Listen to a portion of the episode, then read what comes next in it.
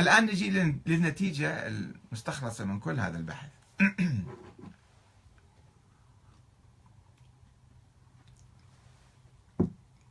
وإذا صدقنا أدلة النهي السنية التي يريدونها وحاولنا أن نجمع بينها وبين أدلة التحليل الشيعية فإننا يمكن أن نصل إلى رأي وسطي جديد. لا نقول فيه بالتحليل المطلق كما يقول الشيعة مثلا ولا بالتحريم المطلق كما يقول السنة وإنما بالتحليل عند الضرورة وعند حصول العنت والمشقة الكبيرة وذلك لثبوت نزول الآية الكريمة رقم 24 من سورة النساء فما استمتعتم به منهن فآتوهن أجورهن فريضة من الله في موضوع زواج المتعة هذا ثابت عند السنة والشيعة آه، وليس. وليس في مطلق الزواج هاي الآية لأن في الآية قبلها حول الزواج تتحدث.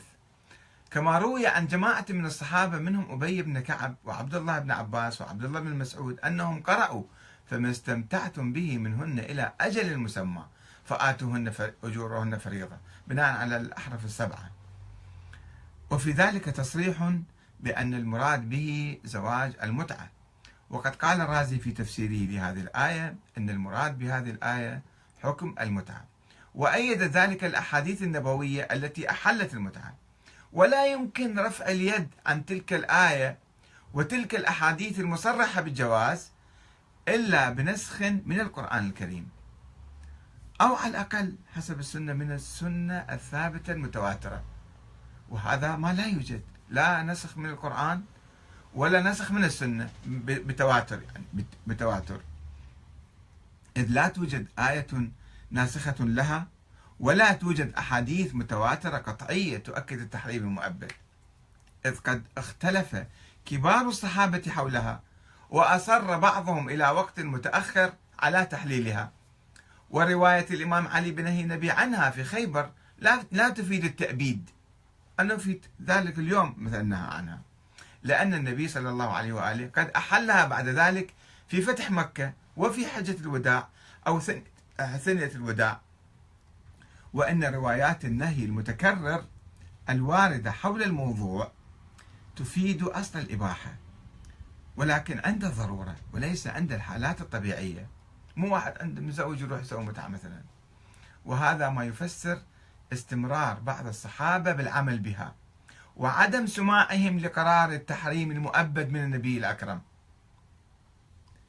وربما نستطيع أن نحمل نهي الخليفة عمر بن الخطاب رضي الله عنه عن زواج المتعة اعتمادا على انتفاء الحالات الضرورية أو خوفا من عدم التزام الناس بشروطها كالإشهاد. الحالة من عمرو بن حريث يعني ما كان في شهود عنده. وليس تشريعا بالتحريم المؤبد ونفيا لأصل التحليل في مقابل القرآن. ما يمكن عمر يقوم بذلك. ولذلك فقد قال إن كانتا أي متعتان على عهد رسول الله صلى الله عليه وآله حلالا وأنا أحرمهما. يعني تحريم إداري وليس تحريم شرعي. وأعاقب عليهما. كما يروي الإمام أحمد بن حنبل في مسنده جزء واحد صفحة 52 هذه القصة. بينما كان تمسك بعض الصحابة بالتحليل تمسكا بأصل الإباحة. ولو كان ثمة تحريم قاطع من النبي لما خفي على ابن عباس وابن مسعود وابن عمر عبد الله بن عمر وبقية الصحابة ولا حتى على الخليفة عمر نفسه إلى أواخر عهده حين حرمها في قضية عمرو بن حريث اللي كان يتزوج وما ما عنده شهود شاهد واحد جاب له. وربما كان هذا هو ما يفسر قول ابن عباس لسعيد بن جبير إنها كالميتة لا تحل إلا للمضطر. هذا رأي وسطي يعني يصير. وأما الإجماع على تحريم المتعة فليس بحجة لأنه إجماع متأخر لدى أهل السنة فقط.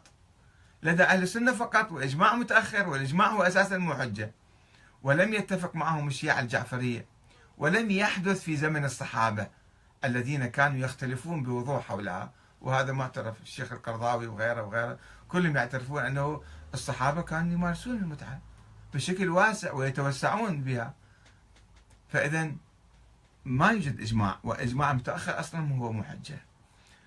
وإذا كان هناك شك في تحريمها تحريما مؤبدا من قبل الله تعالى أو الرسول الأعظم صلى الله عليه وسلم فإنها على الأقل تبقى محللة على الأقل يعني تبقى محللة في حالات الضرورة والعنة والعسر. ولعل تساؤل الشيخ القرضاوي عن نوعية التحريم. هل هو تحريم مؤبد كتحريم الأم والبنت والأخت أم كتحريم الميتة ولحم الخنزير الذي يرتفع في حالات الضرورة. هذا التساؤل من الشيخ القرضاوي يلقي بعض الضوء على هذا الحل الاستثنائي المؤقت ويدفع بالباحثين والفقهاء لدراسة الموضوع بجدية أكبر بعيدا عن صخب الجدالات الطائفية القديمة والاستهزاء والسخرية وهل ترضى بنتك وهل ترضى أختك. نجي نبحث الموضوع لأن في ظروف الناس مختلفة والإسلام صالح لكل زمان ومكان. وليس كل الناس عايشين بوضع قبلي ووضع اجتماعي مستقر. في في أماكن يهاجرون لها وفي أماكن مضطربة وفي أماكن ضاغطة.